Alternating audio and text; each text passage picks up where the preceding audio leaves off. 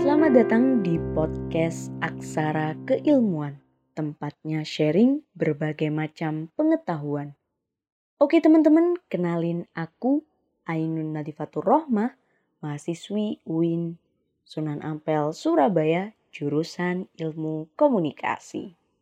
Di episode yang ke-8 ini, aku akan membahas beberapa hal tentang visibility studies dan menentukan harga jual.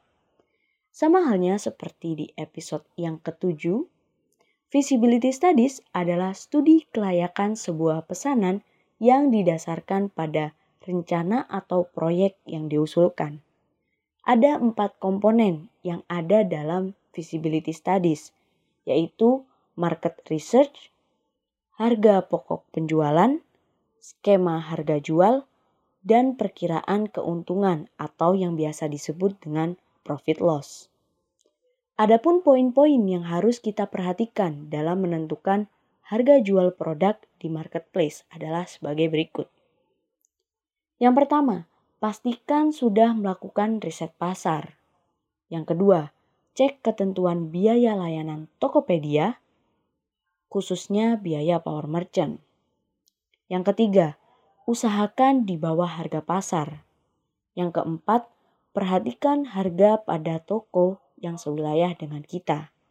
Yang kelima, buat skema harga grosir untuk menarik pembeli skala menengah dan besar.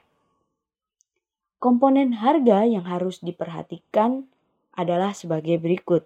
Yang pertama, harga pokok penjualan atau yang biasa disebut dengan HPP. Yang kedua, biaya pengiriman. Yang ketiga, biaya operasional. Yang keempat, biaya pergudangan. Yang kelima, biaya pengemasan. Yang keenam, biaya packing pesanan. Yang ketujuh, biaya iklan. Oke, sepertinya itu aja sharing kita tentang apa itu visibility studies dan bagaimana cara menentukan harga jual di episode ke-8 ini. Terima kasih buat teman-teman yang sudah mendengarkan dan semoga bermanfaat. See you next episode. Bye.